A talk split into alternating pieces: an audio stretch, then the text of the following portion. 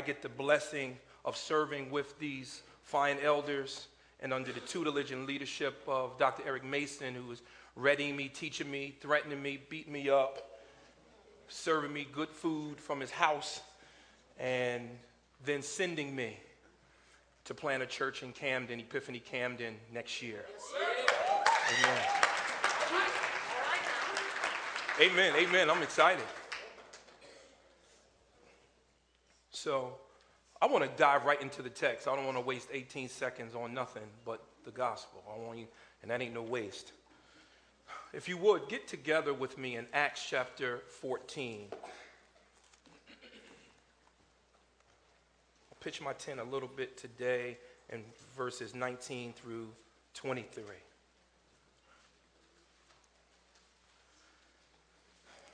Amen. This is what the Bible says. But Jews came from Antioch and Iconium, and having persuaded the crowds, they stoned Paul and dragged him out of the city, supposing that he was dead. But when the disciples gathered about him, he rose up and entered the city, and on the next day he went on with Barnabas to Derbe. When they had preached the gospel to that city and had made many disciples, they returned to Lystra and Iconium and Antioch strengthening the souls of the disciples, encouraging them to continue in the faith, and saying that through many tribulations we must enter the kingdom of God. And when they had appointed elders for them in every church with prayer and fasting, they committed them to the Lord in whom they had believed. Amen. Father, be with us in this time of sharing of your word. Lord, um, we thank you that your word is authoritative and it, it, it, it doesn't suggest life, it demands submission. So, God, might your word be preached today with authority, biblical authority, um, verbal clarity, and gospel centered humility. So, have your way. Um, speak to each one of us that we might be encouraged today and reminded of the cross, reminded of the of you laying down your life for us that we might ever know you. So be with us. Have your way in Jesus' name. Amen.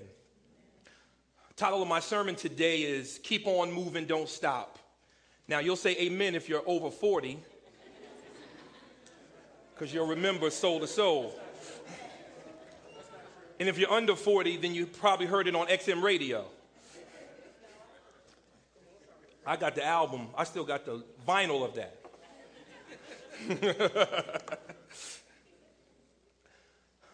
so this idea of, of keeping moving, it flow, there's a lot in this text. I believe, I, I love this text. This is a rich text. This text hit us, the elders.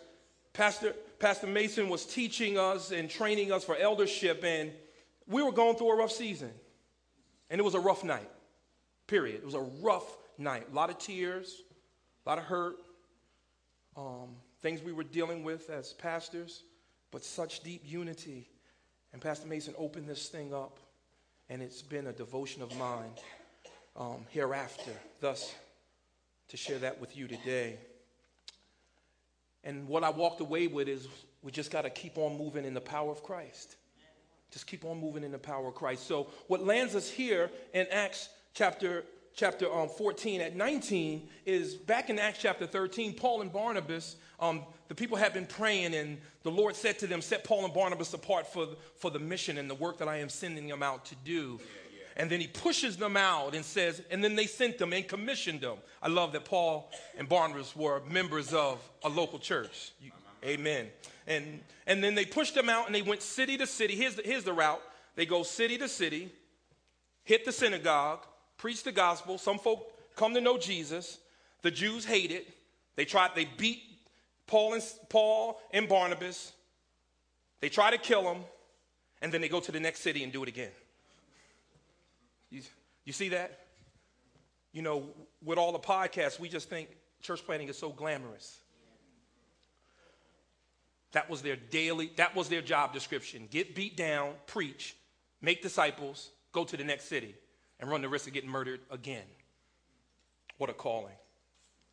Well, in this journey, what happened was the Jews would follow them, and they had just been in Iconium and preaching, and same thing happened, and they land in Lystra, and those Jews traveled some hundred miles after them to get them to not to not to have a theological debate, but to murder them and to see them murdered.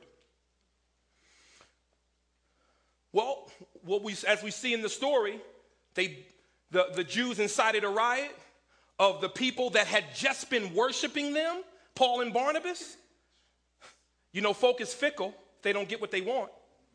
They'll turn on you. And they turned here, and then they went from worshiping him to stoning Paul and leaving him for dead. Leaving him for dead. Dragged him out of the city, disposing of the body threw him in a field or whatever they did, and the disciples came and rounded and circled about him, the ones that had been with Paul and Barnabas, and they circled around about them, and all of a sudden Paul popped up, poosh. Some theologians want to argue that that was resurrection. There was a miracle of resurrection. Supposing for dead says that he wasn't dead, but there's nonetheless a miracle. You get beat for dead and dragged out of the city, and then you pop up. Amen.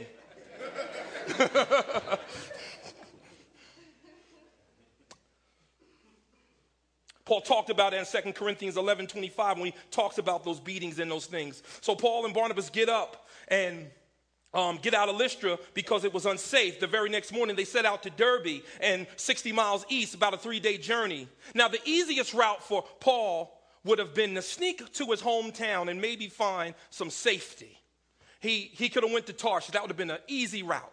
That would have been like going from here, jumping on 95 and going to Baltimore. Kukoosh. Just getting to Baltimore real quick, just on 95. No toll. But he didn't do that. He doubled back to go into the cities that tried to kill him. So he didn't just go city to city getting beat down and then ran out. But he goes back to put himself in harm's way to see those churches grown from spiritual infancy to spiritual. Whew. For you college students, this let, might this resonate with you. The easiest route is always not the God route. Most times, the roughest route is the God route. Amen.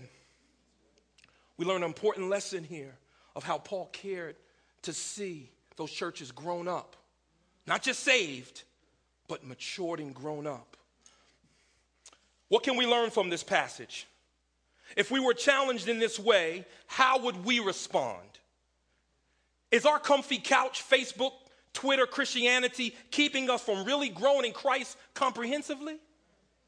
Are we not positionally in a place to serve God outside of what would be convenience or comfort? Do we fabricate suffering for just some wimpy not getting our way? And then act as if we're going to die and then call that suffering?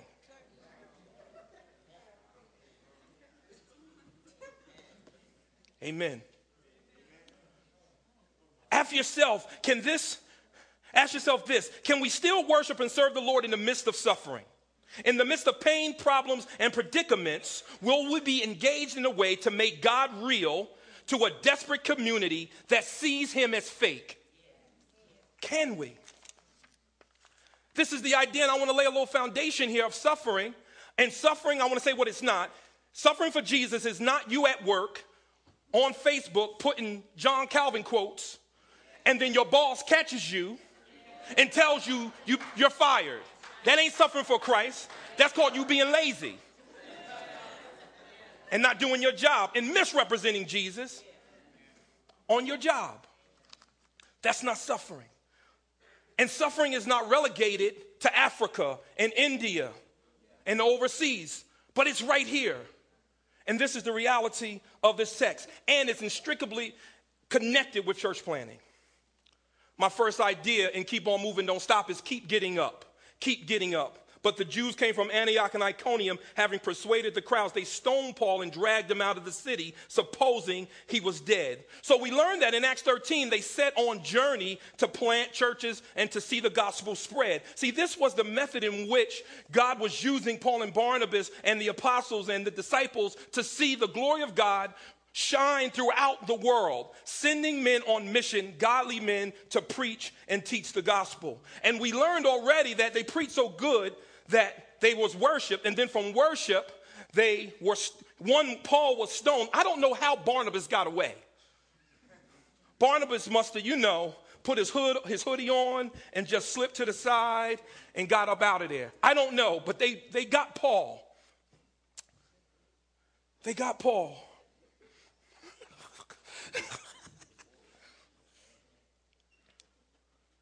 and so in this picture, they, they beat him unconscious. I want to make that. They drag him outside, leave him for dead.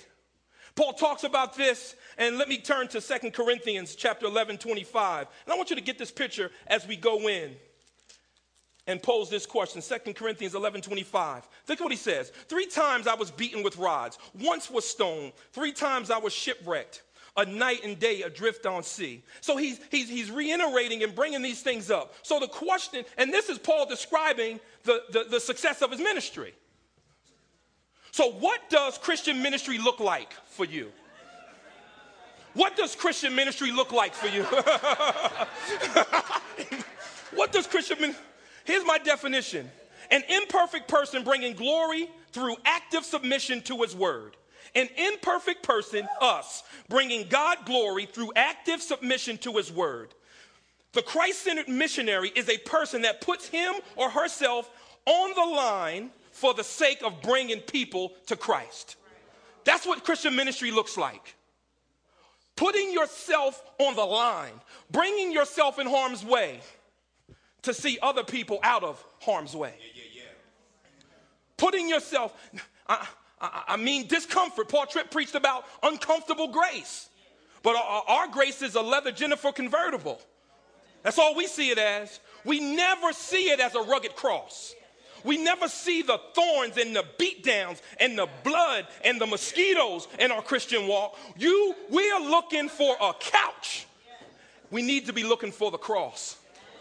That's what Christian ministry looks like. That's what it looks like. So, my question is do you have realistic expectations of what awaits you in the Christian life? When you came to Epiphany, were you only hearing about all the banging preaching and, you know, they got rappers, Christian rappers?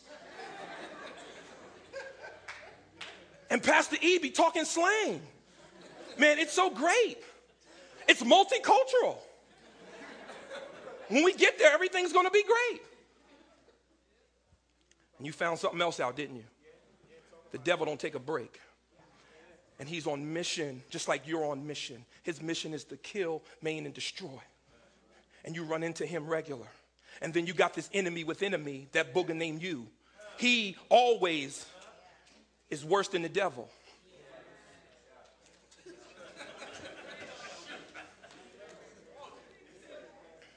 Realistic expectations. False expectations are the foundation for doubt. That's why we get start arguing. That's why when things don't go right, we start complaining that this is not what we expected. Well, I want to let you know Paul's description of what Christian ministry looks like is shipwrecked, beat down, left for dead, spit on, stoned, hated. And that's not much different than Jesus' description, is it?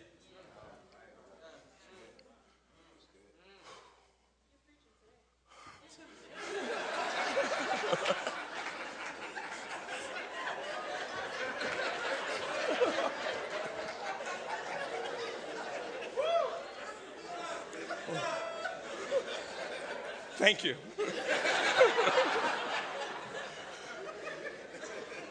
the, amen. The question I pose, Epiphany family do I fully embrace the inevitability of trials and troubles and terror in serving? Do we embrace it? Do we embrace it? Here's the, here's the implication the missionary will be opposed. That's in the job description. That's so it's not that the boss is going to come tell you later, oh, yeah, suffering. No, it's in the job description. A godly vision can only be accomplished through an optimistic faith that views obstacles as opportunities and turns defeats into victories. See, we need the Holy Ghost every day to believe the gospel. See, Jesus accepted these realities. See, sometimes we get saved and all of a sudden we think that's the ticket in, but that's the gospel that keeps and colds and continues. That's the gospel we look to. That's the gospel that keeps us. So we can't use the gospel to move from spiritual death to spiritual life. And then when we get to spiritual infancy, think that we can manufacture our own gospel similac. We can't do it. We have to rely on the breasted one, El Shaddai, Jesus, the Jehovah, that he might bring forth the nutrients of the gospel that we might grow and go and serve. No matter how hostile the situation may be, God is calling us to understand that we will be opposed in Christian ministry. We must accept the way of the master. See, this is the route of Jesus. We can't read the Bible and see Jesus suffering and then say Jesus only suffered so that we don't have to. He suffered so that we don't have to suffer in hell. Somebody ought to say amen to that. He suffered that we ought not say suffer in hell, but he did not ever say that we would not suffer in this life. And we will suffer. But the difference is for the transformed believer, suffering is just serving. See, when you're unsaved, suffering is suffering. Period. When you're unsaved, suffering is suffering. And as an unsaved person, I did everything hedonism to accomplish pleasures to avoid suffering. But when the Holy Ghost grabbed hold of this little nappy head boy from Paterson, New Jersey, there was something about something that was different. I don't know about you, but my wife is white, and I went to a historic black Baptist church that hated black dudes married to white women. I understood suffering early on. I understood suffering early on. I ain't talking about no Facebook suffering. I'm talking about be, being called an Uncle Tom in the name of Jesus suffering. And maybe you suffered as well. As a pastor and shepherd, I hear so many awful stories from the church. And when you come to me, you need me to shepherd you and you tell me you suffered, I'm going to pray with you. But um, Epiphany is like MASH. We just patch you up and send you back.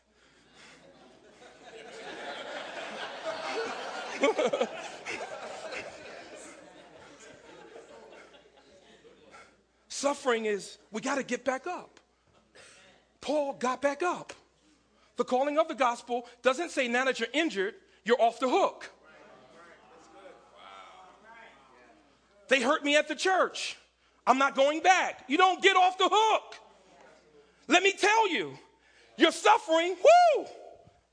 I believe you're a Christian now. now that's some fruit. So I say to you, get back up. Get back up. But here's the issue do we get back up in our strength? Because that's not getting back up, that's bootleg we must get back up and stand in the power of the resurrect, resurrected one. Resurrection says it ain't over.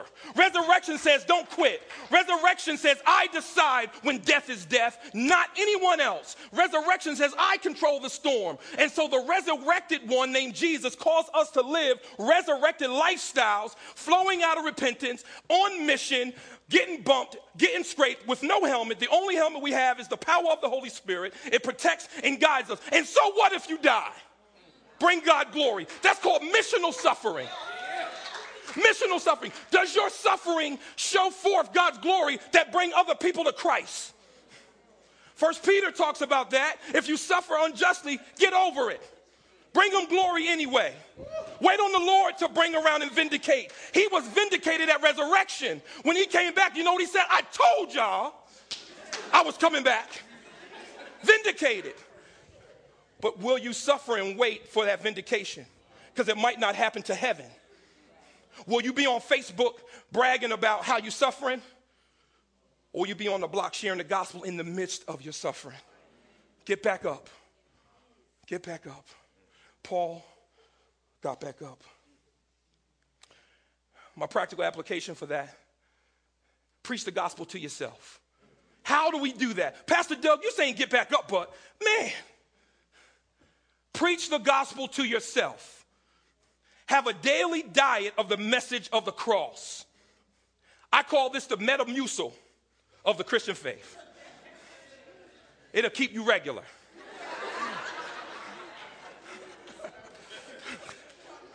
That's the diet.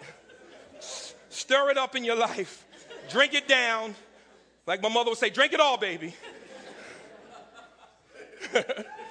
drink it all. See, y'all got Metamucil. I had castor oil. and then when I got a little older, I had castor oil. That was just castor oil with sugar. Preach the gospel to yourself.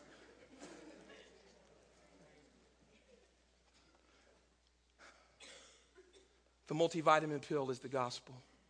It covers the multitude of areas of growth and strength that we might need, that we need to stand and get up in Christ.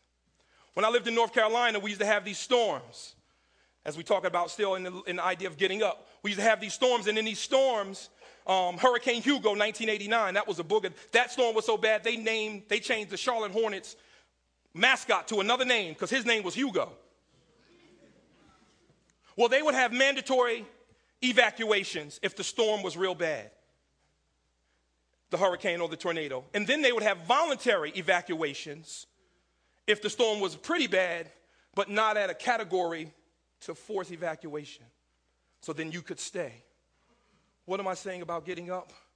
See, sometimes you do need to evacuate when, when you sense something in the Christian walk. You need to stop and fall out, fall back. But other times, you need to just wait out the storm and trust in the Lord who's able to keep you in the storm. Matthew talks about the storm coming and the disciples, and he says, Oh, ye of little faith. Doug Logan translation, why y'all keep punking out? I'm the God who saves. I'm the God who saves. Don't you know what I've done? Don't you know that you were separated alienated from God for all eternity, and by the blood of my son, I've brought you nigh? You think I can't handle a storm? You know, Christians, boy, we, we lock the doors and leave the windows down and wonder when the car is stolen. That's not, that's not comprehensively thinking about the reality of the trial. you lock the door and leave the windows open they still gonna get your car. So let's think comprehensively in the reality of getting up. We don't get up in our strength, we get up in his strength. Paul didn't get up in his strength, but he got up in the strength of the Lord. Keep getting up. My second idea is keep preaching. Keep preaching. Verse 21. When they preached, when they had preached the gospel to that city and had made many disciples, I'll stop there. Let me back up. 20. I like 20C. On the net, 20B, he he rose up and entered the city, and on the next day went on with Barnabas to Derbe. I want you to notice there was no 911 called. Paul didn't have no HMO. It was Jehovah Rapha was his HMO. He got straight up. He didn't Twitter and say, I'm quitting. He didn't brag about his suffering. He went 60 miles to go do it again. What a testimony. Might that ring out in us? I know some of you here want to quit right now. You want to quit on God. You want to quit on the church. You've been hurt. You've been damaged by the people you've tried to love. And you're sick of telling them the truth of the gospel and they keep rejecting you. Keep preaching. Keep preaching. Don't complain while you're preaching. Just preach and live out the gospel missionally in a hostile world. Was Paul just a glutton for punishment? Or a missionary that loved Jesus and seeing people saved, and he loved church planting. They beat him down. He walked those 60 miles. Perseverance is not just pulling yourself up and saying, I think I can, like little Thomas the train. There is no champion in you.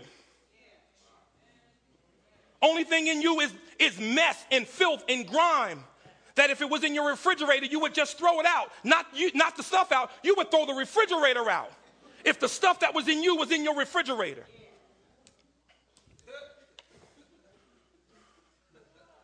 There is no champion. There is no best me. There is no self help. When we helped ourselves before we knew Jesus, we, helped, we were helping ourselves to an endless, Christless grave on our way to hell to burn for all eternity. That's the only help we've ever helped ourselves. We have no strength, we have no power, but there is a God who sits high but looks low. Who considered our low estate, thought it not robbery to be equal and suffer a nasty death so we got to keep preaching. That's what he did. On the cross, Jesus kept preaching. In the midst of his suffering, he says, He suffers unjustly. That's what the thief said, right? And he says, Today, he's still preaching, ain't he? Before his last breath, still preaching. Today, you'll be with me in paradise on the cross preaching. Does your suffering look like preaching through your suffering? Or it, do you have convenient suffering that is like an accentuation to make you smell more like a Christian? We got to keep preaching. We've got to preach preaching. No self help, none of that championing me. To be a faithful witness means that you will face hostility. The passage teaches us three things. One thing he says, and strengthening, strengthening, to strengthen, to support, to p- place firmly upon, to, to confirm or to establish. Look what he says in 22 strengthening the souls of disciples. Now he's doubled back to redo covenant community class. After he got beat down for doing it initially.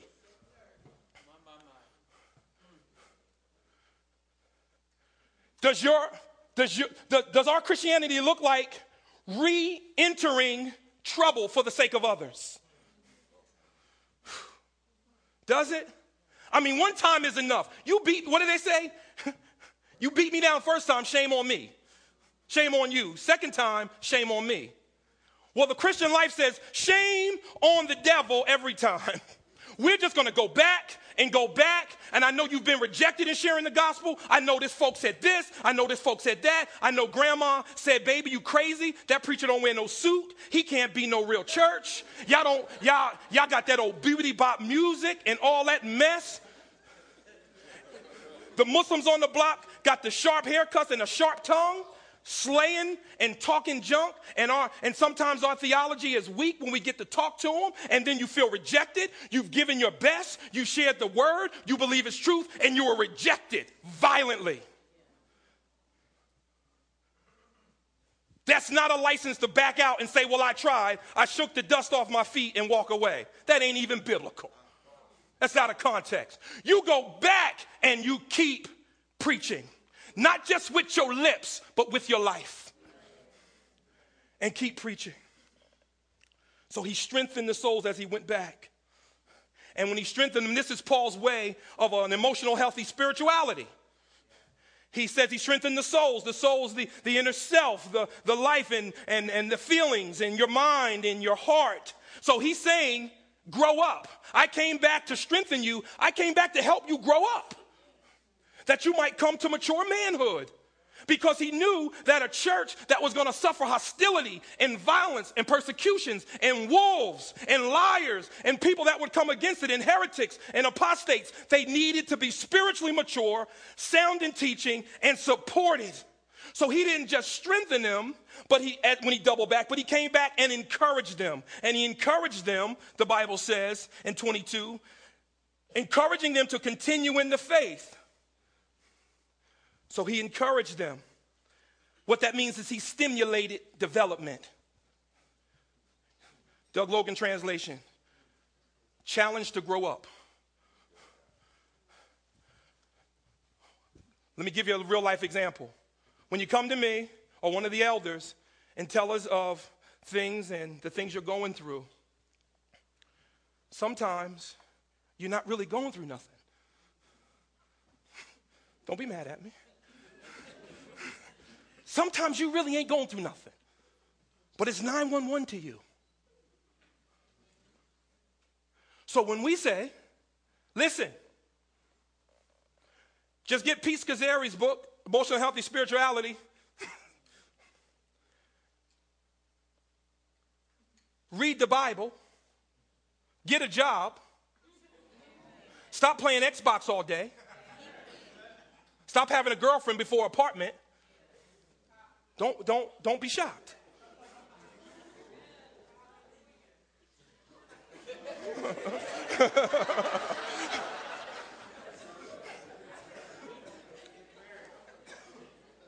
Sometimes, all of us, we just need to grow up. We need to be strengthened and encouraged.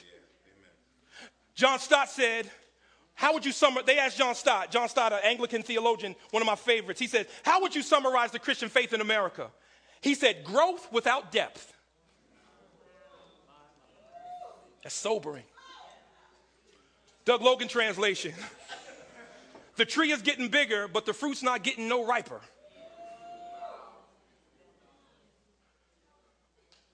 Lord, grow us up. Help us, Lord. It was not just strengthening, but encouraging and, and to continue in the faith. Colossians, Colossians 1.23, let's get there. My clock is chasing me right now. Colossians 1.23, look what the Bible says. If indeed you continue in the faith, stable, somebody say stable, stable. and steadfast, not shifting from hope of the gospel that you heard, which has been proclaimed in all creation under heaven, and which I, Paul, became a minister. So Paul is calling for them to be stable, not 10 jobs in eight weeks. Stable.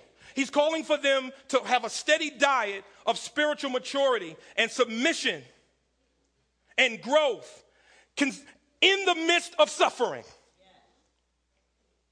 You don't get a vacation in suffering, but it's a part of your sanctification, is what Paul is doing. He's, it's rigged. God, Jesus has rigged it this way that we grow in and through suffering and bringing him glory. Well, that's why, thank you. That's why health and wealth, when I watch TBN, makes me angry. And if you like that stuff, I, be mad at me. It makes me angry.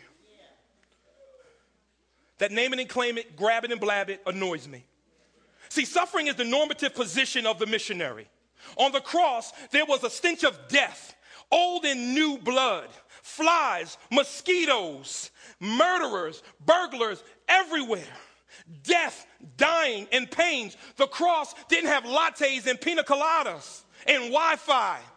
It was not a vacation, it was death murder, suffering. That's what it was. Jesus suffered filthy at the filthy hands of evil men that look like us. Therefore, a non suffering Christ is not in the Bible. And a non suffering Christian, amen, somebody, is not in the Bible. There's no such thing as a non suffering Christian in the Bible, not in this life. I want to meet them. Suffering on the mission is not failure for the Christian, but suffering is fuel for the Christian life.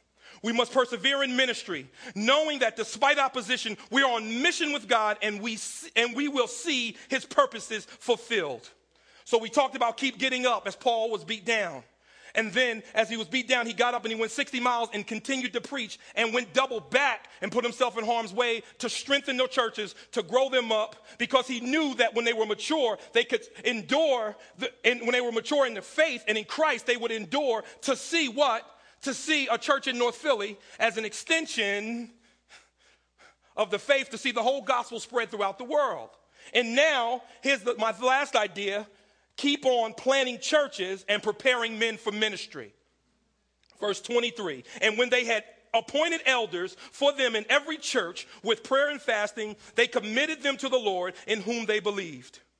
See, Paul and Barnabas picked up some leaders, picked out some leaders in the church. After praying and intensified fasting, they presented these new leaders to God. They committed them to the Lord. They set in order godly male elders. Amen. In the church. This is, this is, this, I don't have a silver bullet here. I have the same silver bullet in the Bible. Make disciples of all nations. Baptize them in the name of the Father, the Son, and the Holy Spirit. Teaching them to observe all the things I've taught. No silver bullet, no secret weapon. Our secret, our public weapon is the gospel. Planting churches, making disciples, maturing those disciples to leaders, empowering those leaders to planners, elders, and deacons. Period. What am I saying? Paul didn't get a .org webpage when he went out after Antioch. He was sent out by Antioch to the ministry that God had called him, and he planted churches with elders and leaders. He didn't start an organization with a catchy phrase and a good logo. He didn't. He planted churches and he prepared men. This goes in line. Ephesians 3:10 says this. Let me get there. I don't want to mess up. Ephesians 3:10. Look what the Bible says. Ephesians 3:10. Look what it says. Man, man. So that through the church the manifold wisdom of God might now be made known to the rulers and authorities and the heavenly places. This was according to the eternal purpose that he has realized in Christ Jesus our Lord. So, how is he doing it? What's the vehicle where which Christ is using to make his manifold wisdom known throughout the world? The church. I'm not mad at Parachurch. I, I love Campus Crusade dudes and Young Life dudes. They cool, but they don't replace the church. I love the church in all its mess because I'm its mess. I love the church. I complain, I vent, I whine, but I love it. And I love church in the hood. Specifically, I love grimy, pants sagging off they behind jokers who don't listen. Girls struggling, spending more money on a full set than they rent. I love you. And I want to see you grow up in faith. I want to see you disciple. I want to see churches planted in the hood.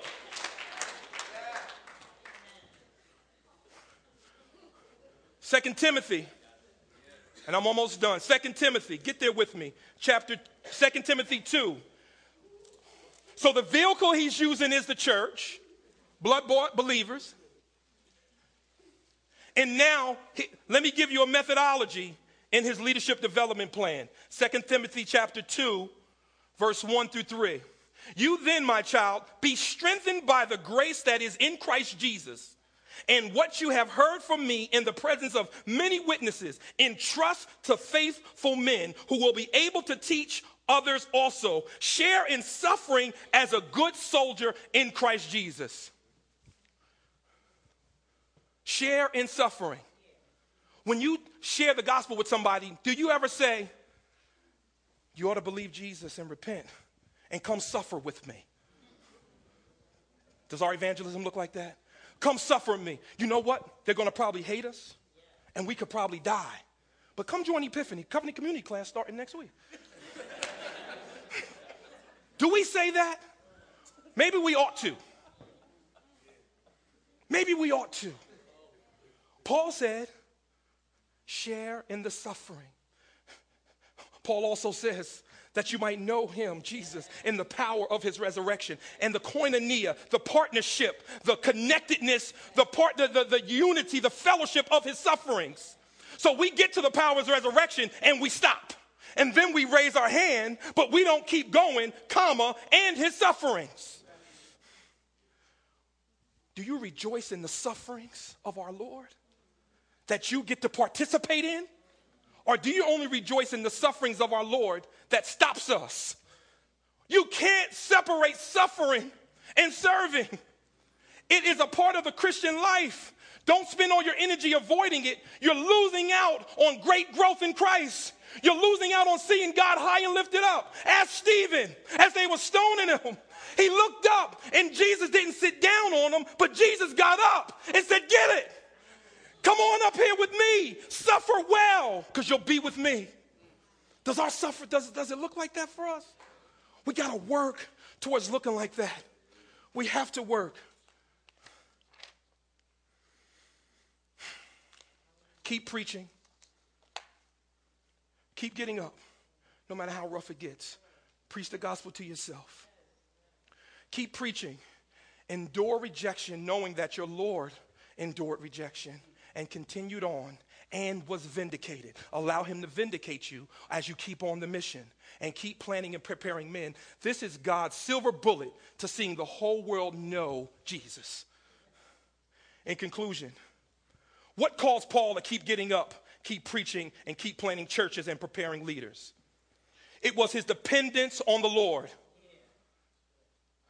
Jesus is the only person you can come before desperate and messed up without your hair done, with, without brushing your teeth, and lay out before him and humiliate yourself in worship to him. Other people will laugh you out of the house, but when you do that with Jesus, he loves it. He loves it. So that's what Paul depended on. Not any strategy, not no conference, none of that. He had, de- he had a desperate dependence on the Lord. What does that mean? Paul was beaten to a pulp and dragged out of the city and alienated and left for dead. Jesus was beaten to a pulp, dragged out of the city to Golgotha's hill to be murdered. He was not just left for dead, but he died a criminal's death. He was not just unconscious, but dead. Paul at just about every place in his missionary journey, he always had someone with him. But Jesus was alone on the cross, deserted by his friends, his disciples, and ultimately he suffered the ultimate alienation. He was separated from the Father on mine and your behalf. Desertion and separation from his Father is what he suffered for our sakes. He became sin who knew no sin See, Paul, at the risk of dying, went out and put himself in danger's way. But Jesus, at the cost of dying, went, top to the, went to the top of the cross for the redemption of fallen, messed up, jacked up humanity, us. We persevere as we recognize that we have total dependence on the one that went all the way for the sake, for our sake, to bring others to God. Your, your Christian life in suffering in a hostile world, it has to go all the way. It can't stop midway. Ain't no half stepping in the Christian walk. He calls those that follow him to go all the way. The question is will you answer the call? Some of us have been at Epiphany sightseeing. Somebody ought to say amen. As Daryl Bell would say, get the word, but don't get the work. God is calling out, looking for some men, not no mice, to stand up and serve in this place, at this moment, in this city, for this time. Get off the bleachers. Repent of our laziness and our complacency allow the power of the Holy Spirit to move us into mission. So if you're sitting back today, I'm praying that the Lord is convicting you, particularly men. And I'm praying for some emails of people saying, Pastor Doug, I've been chilling on the comfy couch of my Christianity and I want to get in the game. Father, we thank you. Apart from you, we can do nothing. Your grace is sufficient, proficient, efficient, every other ishant there is. We thank you. Lord, help us as a church to grow in the reality of this suffering. Lord, I, I, just personally thank you for bringing my eyes, my eyesight through my heart, through your word, and healing me in the midst. Thank you. And I pray that many men today would be challenged and would step up and endure suffering as a good soldier for Christ Jesus. Be with us now and the remainder of our gathering for your glory and by your grace. In Jesus' name, Amen.